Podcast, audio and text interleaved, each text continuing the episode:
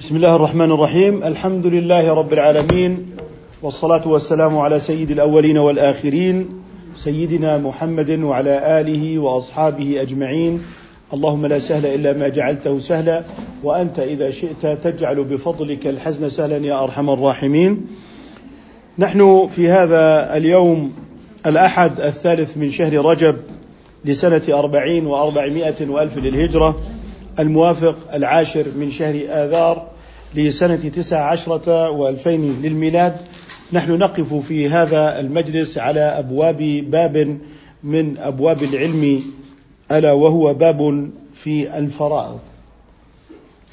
لابد أن نقدم بين يدي هذا الموضوع المهم ألا وهو تقسيم الميراث بفرائض مقدرة من الشارع وهذه الفرائض المقدرة من الشارع مقدرة بدلالة النص.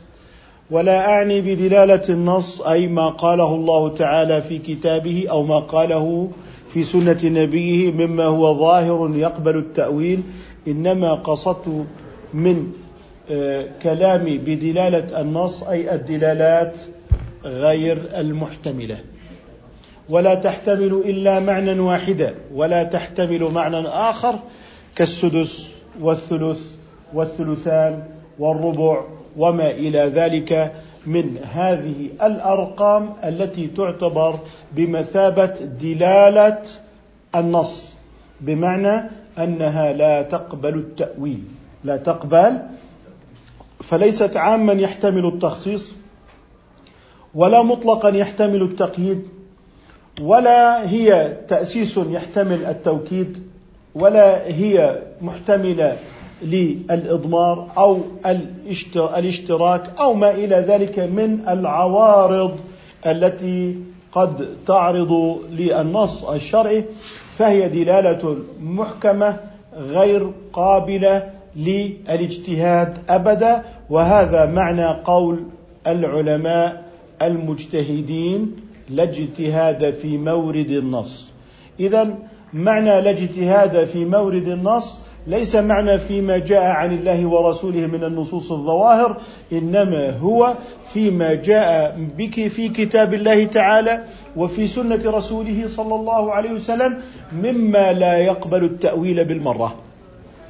فإذا قلنا المشترك موجود في القرآن الكريم وهو فيه اجتهاد في بيانه كذلك المجمل فيه اجتهاد في توضيحه لكن ما يتعلق بالنص بمعنى أن النص هو اللفظ الذي لا يحتمل معنى آخر له معنى واحد كما بينته في الثلث والنصف.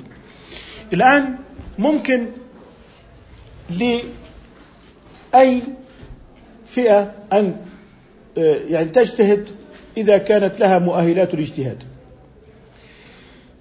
لكننا نشهد في هذا الزمان محاولات لإعادة النظر في المواريث.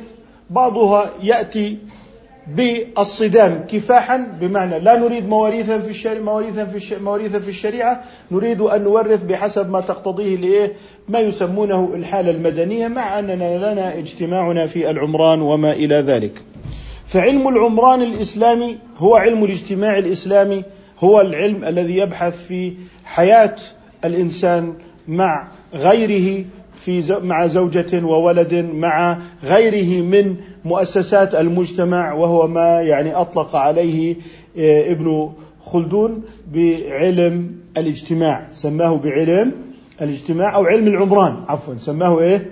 علم العمران اللي هو علم الاجتماع المواصل لم تستشكل الأمة عبر تاريخها الطويل المواريث. لكن هناك دندنة بعضها قادم معترضا على الشريعة وجها لوجه فهذا لا إشكال فيه فهو معرض عن عن ربه كان على ربه ظهيرا وهذا لا يريد ربا ولا دينا فهذا أمره هين. لكن المشكلة هي فعلا إذا جاءك محاولات التغيير والتلاعب في الشريعة من داخل الشريعة وبألفاظ الشريعة ويقال لك هذا من عند الله وما هو من عند الله ولكن مع الأسف هو من وضع رجال الدين الذين يلبسون زي, زي الدين. اذا المشكلة ليست في من يعارض الشريعة كفاحا ولا يريدها فهؤلاء أمرهم واضح ولكن المشكلة في لبوس النفاق هو الذي آه، يريد أن يتلاعب بالشريعة من الداخل ويريد أن يلبس آراءه البشرية ثوبا دينيا ليقول لنا هذا من عند الله وما هو من عند الله. ويقولون على الله الكذب وهم يعلمون.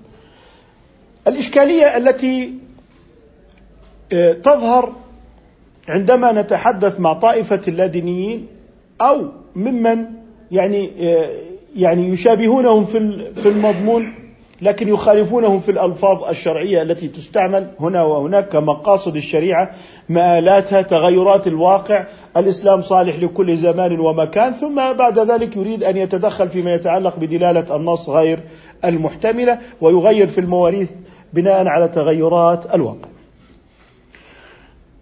أحيانا بل في أكثر الأحايين نجد أننا نخوض مع غيرنا من هذه الطوائف أننا نناقش في الجزء.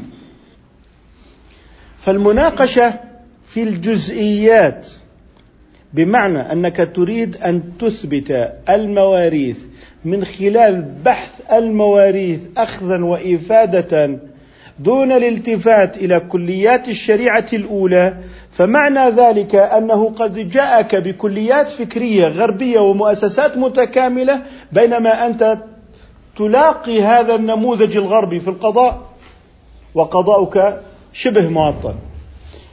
في النظام المالي ونظامك المالي شبه معطل بل إن بعضه دخلته الحيل مع أنه فيه إسلامي وفيه خير أيضا فيه دخن اذا آه، نماذجك العامة في الإمامة في القضاء فيما يتعلق بالمعرفة الدينية هي بحوث في أروقة خاصة لكن الواقع تهيمن عليه رؤية غربية كاملة.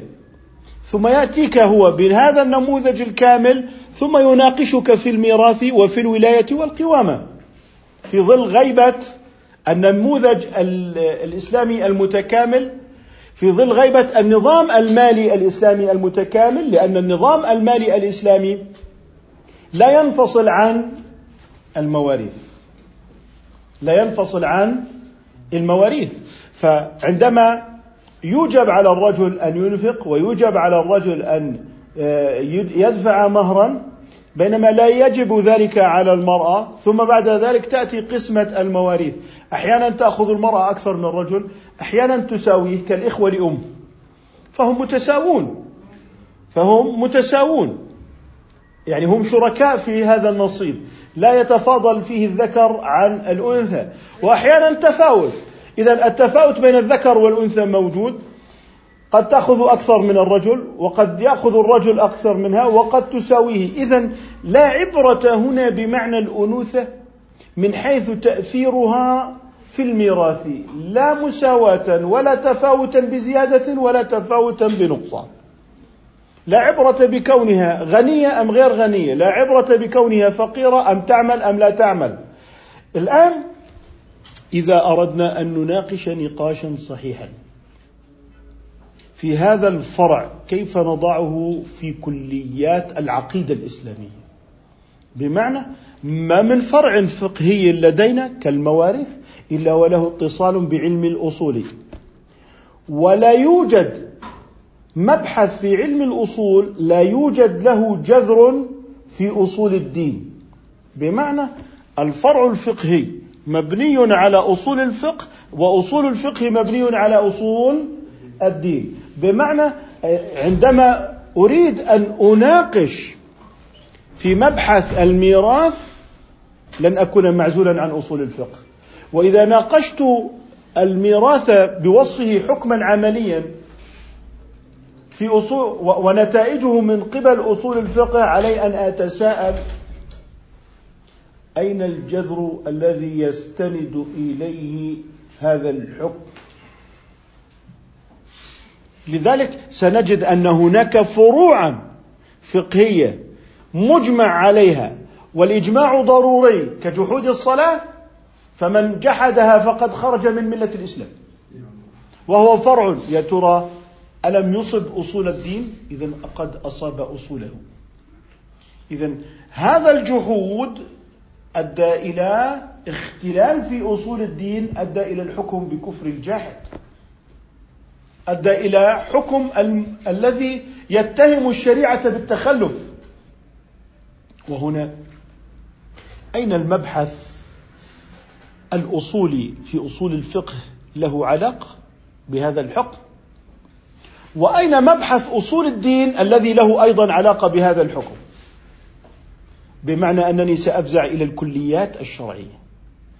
فهو قد جاءني بنموذج متكامل وهذا على خلاف ما كان في الحروب الصليبية. كان يأتي مدججا بسلاح هذه القدس ونريد أن نخوض حرب الاسترداد وبالتالي هذا دين وهذا دين هذا دين مختلف هذا دين آه، آه، له يعني عقائد أخرى. لكنه الآن جاء بنموذج حياتي كامل. يبدأ من الإنسان الفرد. المالك الفرد.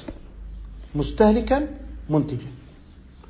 إذا هو جاء إلي فيقول لي لماذا لا تساوي المرأة بالميراث؟ لماذا؟ لأنه ينظر إلى الأسرة على أنها وحدة اقتصادية دكان وبما أنها وحدة اقتصادية فمن الطبيعي أن يتساوى الشركاء إذا منطلقه في المطالبة بالمساواة هو ذات الانطلاق بالحياة الفردية وتساوي الحياة الفردية وأن البيت هو عبارة عن مؤسسة اقتصادية أو وحدة مثل البقالة فهو يتناول الأسرة من هذا الجانب.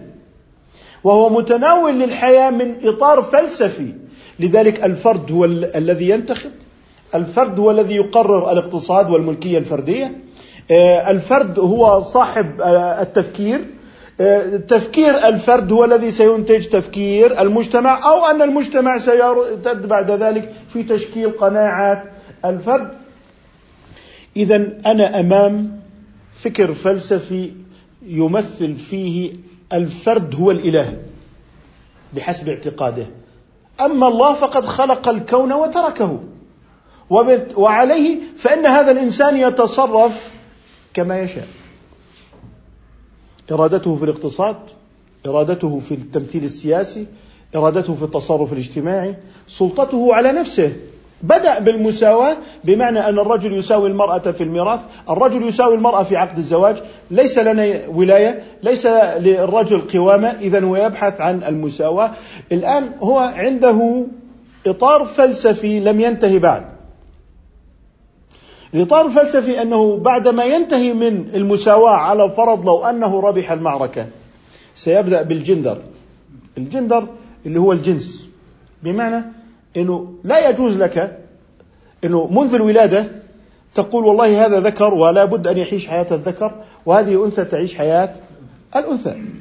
لكن الإنسان هو الذي يملك الاختيار أن يحدد نفسه هل سيستخدم كذكر أم يستخدم كإيه؟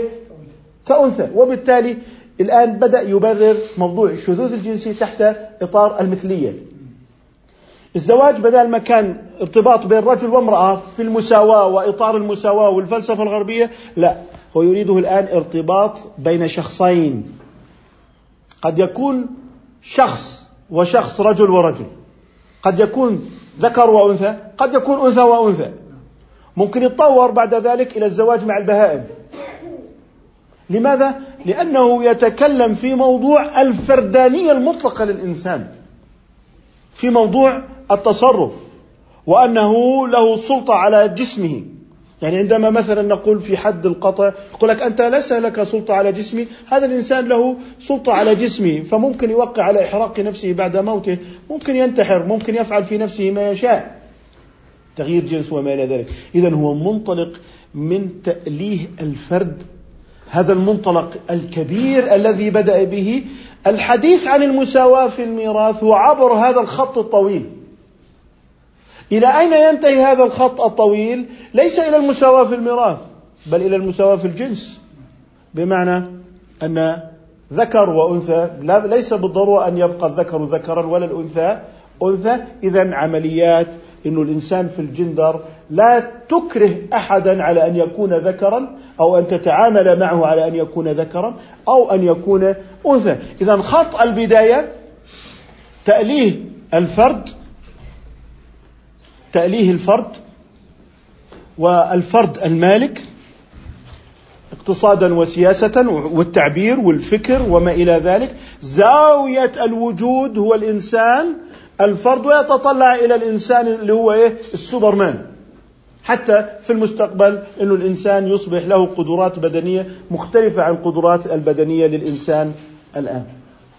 إذا هو ينظر إلى هذا الإنسان على أنه هو المالك الفرد الذي هو زاوية الكون وليس من أحد فوق هذا الإنسان في تصرفاته. في فلسفة يونانية قديمة أن الله خلق العالم ثم تركه وبالتالي فإذا تركه فعندئذ فليفعل البشر ويختار لحياتهم ما يشاءون. إذا لابد أن أضع الخط المستمر الكلي الذي يضع الفكر اللاديني مسألة المساواة كمرحلة مؤقتة داخل هذا الخط الممتد من الإنسان المالك الفرد المنتهي نعوذ بالله بالجنس المتحول آه، أو بالإنسان الشاذ الذي يسميه مثليا. حتى بعض المشايخ الآن بيتكلموا عن المثلية مع أنها ليست مثلية. لا إنما هو تعبير لطيف عن جريمة كبيرة جدا. هذه الكلمة المثلية ليست كافية في التعبير عن حجم الجريمة التي ارتكبها قوم لوط ومن شابههم. وبالتالي آه، لا نريد أن نقع في فخ كلمة المثلية بقدر ما أن نسمي هذه الجريمة بالاسم الذي سماها به علماء المسلمين. عليكم السلام ورحمة الله وبركاته. حياكم الله شيخ خالد نور الله صدرك. اذا حياك الله شيخ يونس. اذا نحن نتكلم عن فلسفة غربية متكاملة عندما نتحدث عليكم السلام ورحمة الله وبركاته. إذا نحن نتكلم عن فلسفة غربية متكاملة تبدأ من المالك الفرد مرورا بالمساواة انتهاء بالجندر. إذا أنا سأقف أمام هذا النموذج الكامل وأضع أمتي أمام النموذج الكامل وخط المسار من بدايته إلى لا ندري إن كانت هذه النهاية ربما تكون هناك نهايات مؤلمة أشد إلى من؟ من نهاية الجندر.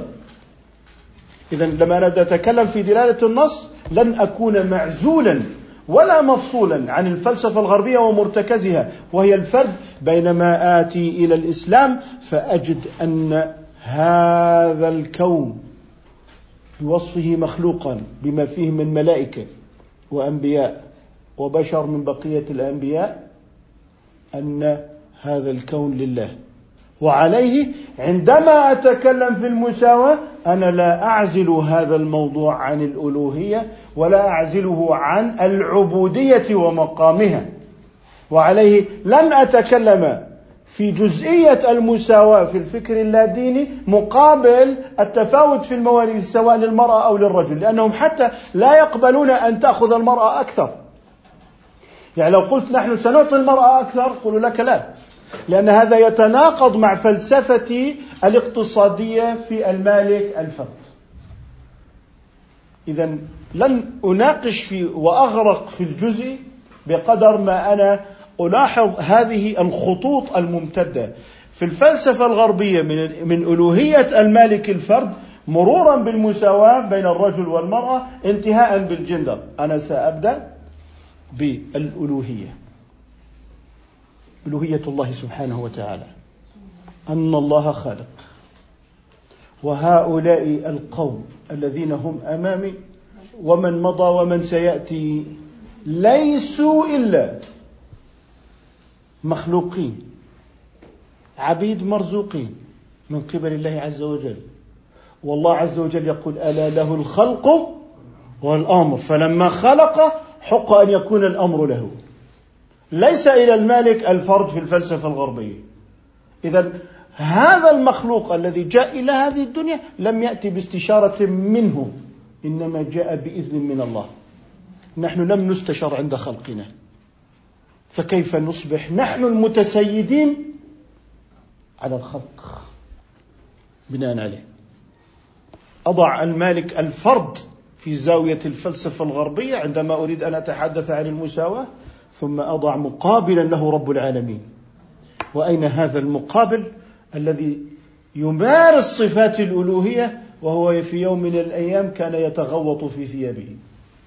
عليه أن يعرف مقامه.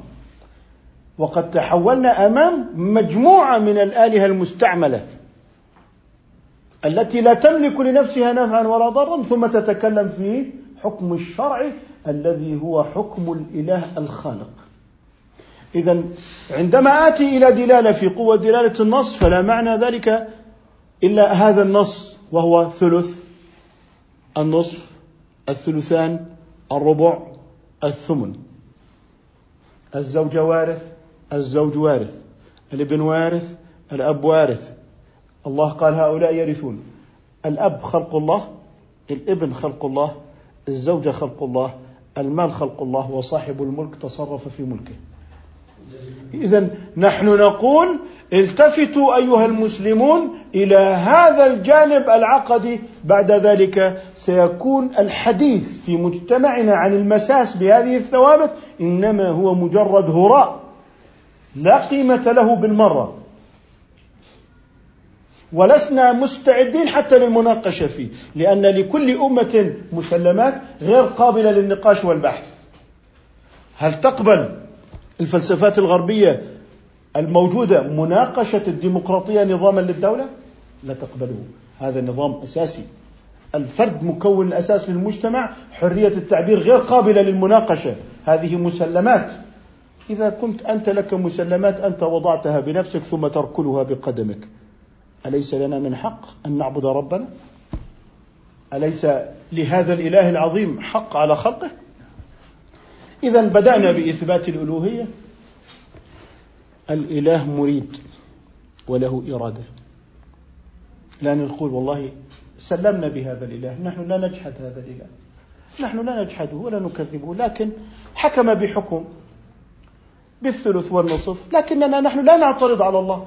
نحن نريد أن نفهم كلام الله بما يوافق هذه المستجدات ونبحث عن الحكمة الإلهية في التغيير من النصف إلى التساوي من الثلث إلى التساوي من الربع إلى التساوي وهكذا. فالله سبحانه وتعالى لما يعني كانت المرأة لا ترث في الجاهلية أعطاها أنصبة قد كانت في بعض الأحوال أقل من الرجل. لكن ماذا لو بقي الحال والتشريع مستمرا حتى يعني جاءت أمثال هذه الأحوال وأن المرأة أصبحت يعني تنال الدرجات العليا؟ وأصبحت تعمل وأصبحت وما إلى ذلك من هذه الصفات. نحن نريد أن نرى الحكمة. نحن نبحث عن المغزى وهو ما وراء النص. نحن نريد أن نبحث في هذه المعاني في روح النص روح العدالة الإسلامية في هذا الدين العظيم. حتى نصل إلى العدالة بالتساوي بين الرجل والمرأة في مثل هذه الأمور. فنحن لا نعترض على ربنا. الآن سيأتي الكلام الثاني. الكلام الثاني إن الله تعالى حرم. هل الآن العلة في الواقع هي المؤثرة في التحريم؟ بمعنى لو جئنا إلى المثال الآتي الإسكار علة التحريم. هل الله يحرم تتبع إرادته في التحريم. علة الإسكار؟ لا. لا. لماذا؟ لأن الإسكار كعلة هو وصف في المخلوق وإرادة الله لا تتبع المخلوقات. إنما يحرم كما أراد ويحل كما شاء. لا أحد له حق أن يعترض لأنه تصرف في الملك. فأنت الآن تريد أن تأتي للإرادة الإلهية بعلة في الواقع اليوم. هذه العلة تصطنعها أنت كبشر تغير الظروف تغير الأزمان. تلفيق لا ينكر تغير الأزمان بتغير لا ينكر تغير الأحكام بتغير الأزمان. تلك على ما قضينا وهذه على ما نقضي. روح الشرع روح عدالة الإسلام الحكمة من التشريع مقاصد التشريع فقه المآلات المزيف. وليس فقه المآلات اللي عند المالكيه ليس هذا من فقه المآلات عند المالكيه قطعا. تريد أن تصطنع في النهاية علة من عند الإنسان. هي التي جعلت الله يحرم وجعلت هذا سابقا على التحريم.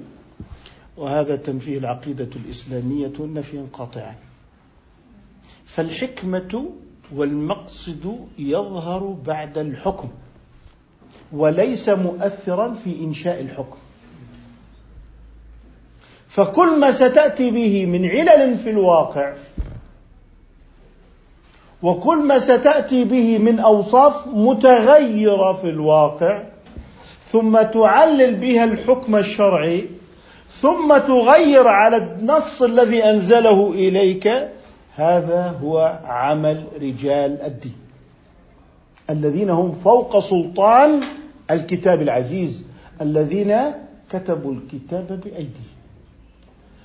طيب فويل للذين يكتبون الكتاب بأيديهم ثم يقولون هذا من عند الله ليشتروا به ثمنا قليلا. فويل لهم مما كتبت أيديهم وويل لهم مما يكسبون. ثلاث مرات تكررت ويل في هذه الآية ولم تتكرر في آية غيرها بهذا العدد. لعظمة الجناية. الآن القرآن محفوظ في ألفاظه. محفوظ.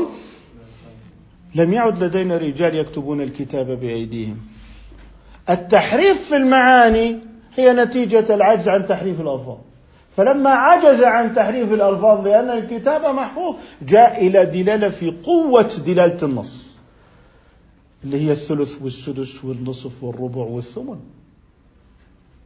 إذا نحن نقول هنا دلالة نص هذه هي الأحكام من عند الله بدلالة النص غير القابلة للتبديل.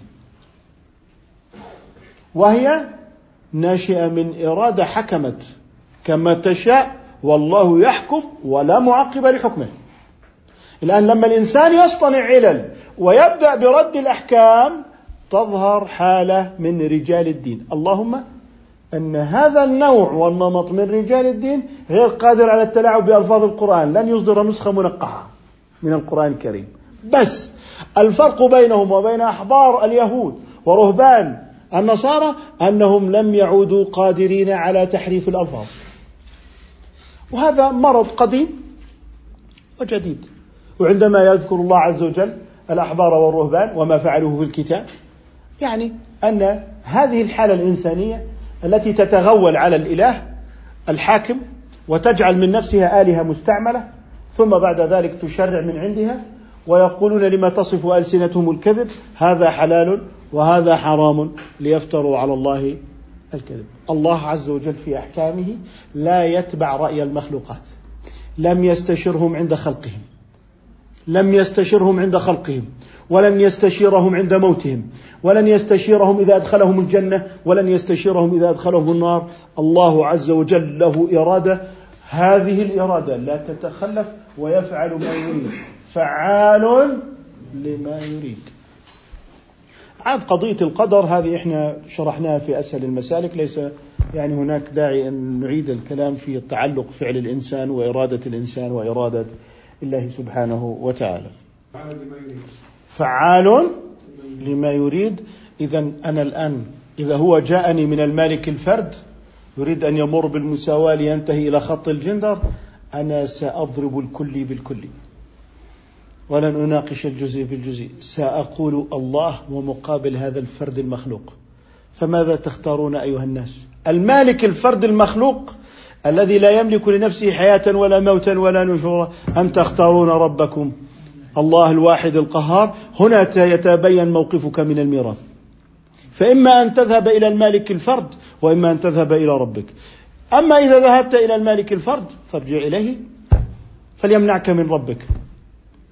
فليحمك. إن كان يستطيع أو يحمي نفسه إن كان يقدر على ذلك لا يقدر. لذلك صلب الاعتقاد الإسلامي كان كافيا لحسم المعركة من الجولة الأولى. ليس أن نؤلف في هذه الحكم وما إلى ذلك من إنشاء نمطية تفكير اجتماعي. كل مسلم من مسلمات الإسلام يطرح ثم يلاك. مئة عام ثم بعد ذلك نجد المضاضة في أفواهنا من كثر ما تحدثنا فيه مع أننا تركنا الفرائض والواجبات. إذا عليك بالإيمان بالإرادة. فإيماننا بالكل بالاعتقاد بالله كاف من المرحلة الأولى. أن نسلم بالحكم ولكن تعالوا لنطبق الآن فقط. لن نجادل. لماذا تكتب هذه الكتب الموجهة للمسلمين لإقناعهم بالميراث أو لإقناعهم بحد من حدود الله؟ جهود جبارة وملئت مكتبات محاولات إقناعية بالأحكام الشرعية لكنك لو اجتهدت على بناء الاعتقاد الصحيح معرفة في علم الكلام وعلم أصول الدين علم أصول الفقه لم يكلفك ذلك وقتا ولا جهدا عند ذلك ستظهر لديك معالم أصول الدين وعلاقة هذه المعالم بالعلة في مبحث أصول الفقه بالحكم الذي هو في الفقه. وعند ذلك لا يجوز استحداث علة تنفي الحكم الشرعي هذا علم الأصول. لماذا؟ لأن إرادة الله كما تعلمنا في أصول الدين لا تتبع العلة. انظر كيف تركب علم أصول الفقه مع أصول الدين. طيب تريد أن تحسن وتقبح التحسين والتقبيح من مباحث علم أصول الدين. أه قد وضعناه في علم أصول الفقه. لماذا؟ بعض الناس قال لك وضع في علم أصول الفقه مباحث ليست من أصول الفقه. منها التحسين والتقبيح. نعم هي مباحث من علم أصول الدين. لكنه عندما وضع هذا المبحث على سبيل الاستعارة وليس على سبيل الأصالة في علم أصول الفقه لأن هناك من يأتي إليك في الأحكام سيمارس التحسين والتقبيح النفسي أو العقلي. فسيقول لك الاصولي إن الأحكام لا تتبع من حيث ترتب الجزاء الأخروي في الآخرة إلى تحسينك أيها الإنسان ولا تتبع إلى ما تستقبح. فأنت الآن تريد أن تستقبح حكما شرعيا وتقول هذا كان في الماضي الحكم الشرعي لابد أن يكون الآن مختلفا عن ذلك الحكم الذي كان سابقا. لذلك وضعنا لك على سبيل الاستعارة. هذا المبحث لأنك ستحتاجه يوما. لذلك مباحث علم أصول الفقه التي تبحث في معرفة الأحكام دون خصوصية الباب كباب آه، الجنايات أو الصلاة وتنهي المشكلة من بداياتها أننا لسنا مستعدين للمناقشة. عندي دلالة نص عندي إله خالق إرادته لا تتبع العلة لا يجوز استحداث علل ترتد على النص بالإبطال. انتهى الموضوع. لن أتكلف الحديث. هذه فتاة صغيرة عمرها صغيرة نصف لها النصف وذاك يرث وذاك لماذا؟ وأبدأ بسلسلة لا تنتهي من الحكم غير المنضبطة ثم أنفق في هذا عمرا. لسنا غاضبين من تلمس الحكم. بالعكس تلمس الحكمة فيه إظهار لثمرات العقل في نظره في هذا الدين. لكن أن تصبح هذه الحكم والعلل هي طريقة الاستدلال والإثبات للأحكام بينما طرق إثبات الأحكام ما زالت في المستودعات أعني مستودعات الكتب ليس لها حضور في هذا الواقع. هنا الإشكال. أن علم الأصول صار مغيبا. أن علم أصول الدين صار مغيبا.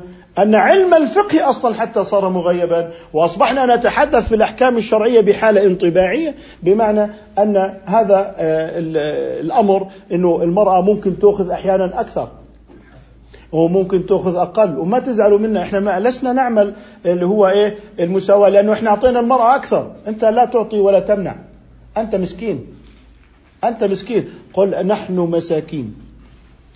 أعطى الله المرأة أكثر من الرجل يجب على الرجل أن يمتثل. لأن جزءا من الأحكام للابتلاء. إذا الأحكام فيها إيه؟ ابتلاء. يعني لماذا اثنين ونص؟ ابتلاء. لماذا لا يكون حق الفقير ثلاث؟ إذا من مقاصد الأحكام الابتلاء وهو أن يعطيك حكما فوق طاقتك الفكرية. فوق طاقتك. لماذا يعطيك فوق طاقتك الفكرية؟ لأنه يريد أن يختبر ولاءك هل أنت تتبع نفسك بما تقتنع به؟ أم أنك تترك قناعتك وتتبع ما جاء به الرسول؟ هذا جزء من الابتلاء. حقوق الطفل أهو إبراهيم عليه السلام أمر بذبح الولد. ماذا يستفيد المسلمون من ذبح الولد؟ ماذا يستفيد إبراهيم؟ هل قضية الإسلام أصبحت هي في ذبح إسماعيل؟ لا. هو يريد أمرا يريده بوصفه خالقا وقال لإبراهيم اذبح لأنك تحبه وأنا أريد قلبك يا إبراهيم. لكنني لست بحاجة إلى دماء إسماعيل. ولست بحاجة إليك يا إبراهيم لكنني لأظهر للناس فضلك. لأظهر للناس كيف أن الأنبياء هم المسلمون والمستسلمون للأمر الإلهي. أنت في العلوم العسكرية تأمر هذا الضابط أن يأمر ضابطا دونه وأن لا يسأل لماذا؟ لم تقل هذا حجر على عقل العسكري. لم تقل أين عقول العسكريين؟ لماذا يستقبلون الأوامر دون رأي؟ أنت عندما يأتي رجل ويقطع الإشارة الضوئية حمراء في منتصف الليل ولا توجد سيارة إلا هذه السيارة التي عبرت الإشارة الحمراء. قف خالفه. أين العلل يا أخي؟ لا يوجد سيارات لا يوجد إلا أنا وحدي لا يوجد فرصة حادث. يقول لك لا التزم بالقانون. حتى ولو خالف عقلك. هذا عند الإنسان. تريد الضابط الأدنى أن يمتثل امتثالا صارما ولا يبحث عن العلل مع مخلوق ضعيف مع مراقب سير ضعيف أما إذا جاء الأمر لله أين عقلك؟ هل أنت تصدق هذه الأحكام؟ إذا مبنى الإيمان بالأحكام هو صناعة الاستسلام في قلوب المؤمنين. هذا الاستسلام لحكم الله يعني أننا لسنا مستعدين للخوض في الثوابت لسبب أن عندنا واجبات كثيرة عندي واجب القضاء على الفقر. عندي واجب البحث العلمي المتخلف. عندي واجب العلاقات الاجتماعية المتردية البعيدة عن الدين. عندي واجب التعليم والنهوض فيه. ليس أن أعك صباح مساء في مسألة المرأة والرجل والمساواة والطفل. أنت تمارس عملية استنزاف مستمرة بسبب عدم التسليم وزراعة العقيدة بالإرادة الإلهية معرفيا على النحو الذي ذكرنا ووجدانيا بتحريض العلماء على يا أيها الناس أسلموا وجوهكم لله. أسلموا وجوهكم لله. ولا أحد أحسن ممن يسلم وجهه لله وهو محسن. من أراد الإيمان فهذا هو الإيمان. أما أنني أريد أن أقنعك في دينك وإذا يعني لم أستطع إقناعك فستذهب إلى آخر ربما عنده ما عنده فتصبح قضية الحجاب. قضية محل بحث وقضية إيه والله هل الإيماء في الشرع ولا في غير الشرع؟ ولا هل الربا هذا معقول حرام ولا غير حرام؟ والنظام الاقتصادي يقوم على كل واحد عنده قضية. الجامع المشترك هو إهمال الكلي العقدي المتمثل. أولا في أصول الدين الإيمان بالإرادة. وأن الله يفعل ما يشاء ويتصرف في الملك سبحانه وتعالى. اثنين أن الأحكام الشرعية لا تتبع العلل الحادثة والتصورات كذا منهج استقاء العلة ومسالك العلة مختلف تماما. إذا أنا أتيت بالكل الإلهي المتفرد القادر ووضعت مقابله هذا الضعيف الهزيل الذي لا يستطيع أن يتمالك نفسه. فربما يدخل ولا يخرج وربما يخرج ولا يعود. فنجعله هو زاوية هذا الكون بئس للظالمين بدلا. إذا أنا عندما أناقش في هذا الخط المستمر في الفكر اللاديني من المالك الفرد الذي يخضع الحياة الإنسانية البشرية إلى العامل الاقتصادي الدنيوي ويتعامل مع الإنسان إما مستهلكا وإما منتجا. فإن لم يكن هذا ولا ذاك فلا رده الله إلى البشرية فلتأخذه الأمواج فلتأخذه الحروب والبراكين وليأخذه ما يأخذه من مثل هذه الظواهر والكوارث. إذا عليك أن تأتي بالكل الإسلامي ثم بعد ذلك ترد به هذا الباطل في الكل البشري الوضعي. لا أنا أستغرق الليل والنهار في البحث في المساواة وهذه أخذت هنا النصف انظروا هنا أخذت الثلث وأنا أغرق أغرق في هذه المسائل بينما الكل وهو حبل الله الممدود إلينا من السماء قد غاب عني. بناء على هذا كيف يقذف بالحق على الباطل فيدمغه فإذا هو زاهق عندما ترميه بالإيمان. عندما ترميه بالتصديق.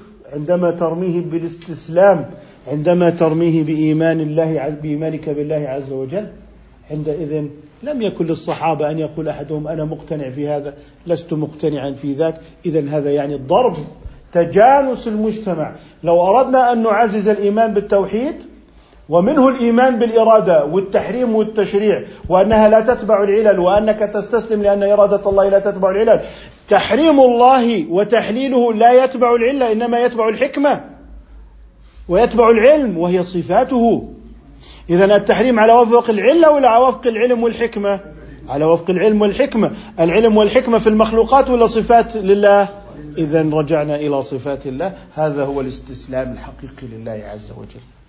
عندئذ فلتأتي مشكلة الميراث ستصطدم بهذا الاعتقاد وقد ترسمه خلال ربع ساعة. في أذهان الطلاب في المدارس في أذهان الزوجات والأولاد. خلال ربع ساعة ستغنيك عن كل هذه المكتبات التي لا يمكن أن تقرأ. خصوصا في عصر الكلمة القصيرة والفيديو القصير ما عادت الناس لها نفس تقرأ. الذين هم في الجامعات ليس لهم نفس في القراءة إلا قليلا منهم. معناته أنا أستطيع بكم معرفة قليل من أصول الدين في التحرير والتحريم؟ مع علم أصول الفقه تمثل نواة صلبة ستأتي الآن بشبهة ماذا؟ الحجاب ستنكسر. على نفس النواة. الربا سينكسر. الإماء في الإسلام ستنكسر. الحدود ستنكسر. الرجم ستنكسر. إذا أنت شكلت قوة صلبة من المعرفة وليس الوجدانيات. الوجدانيات يمكن الإنسان أن يتفاوت في الوجدانيات بين حين وآخر لكن المعرفة هي هي. وبالتالي هذه معرفة ثابتة. ستحفظ لنا استقامة الفكر وستكون مهمة في القضاء على الإلحاد. من الذين يتحملون مسؤولية هذا الواقع؟ هم الذين عطلوا تعليم أصول الفقه ورموه بما رموه من اتهامات حتى خلت الأمة من الجهابذة الأصوليين الذين لهم قدرة على إنهاء أمثال هذه المشكلات في لحظات قصيرة. ولذلك علم أصول الفقه وامتداده في علم الكلام وهذا من العلوم المعطلة التي عطلت بعد دخول العالم الإسلامي في المرحلة الاستعمارية. بعد دخول العالم الإسلامي في إيه؟ في المرحلة الاستعمارية.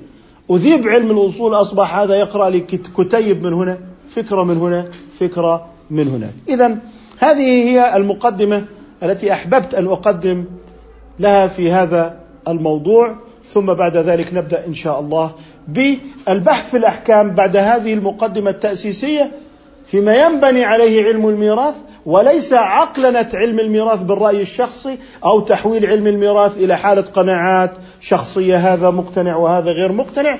هذه القضية ستصنع لدينا تجانسا إسلاميا من طنجة شرقا غربا إلى أندونيسيا غربا. عندئذ سيصبح لدى كل مسلم من هذه البلدان نواة سهلة بلغة مختصرة قادرة على أن تبدد ظلامات هذه الشبه المتكررة مع الأسف الشديد.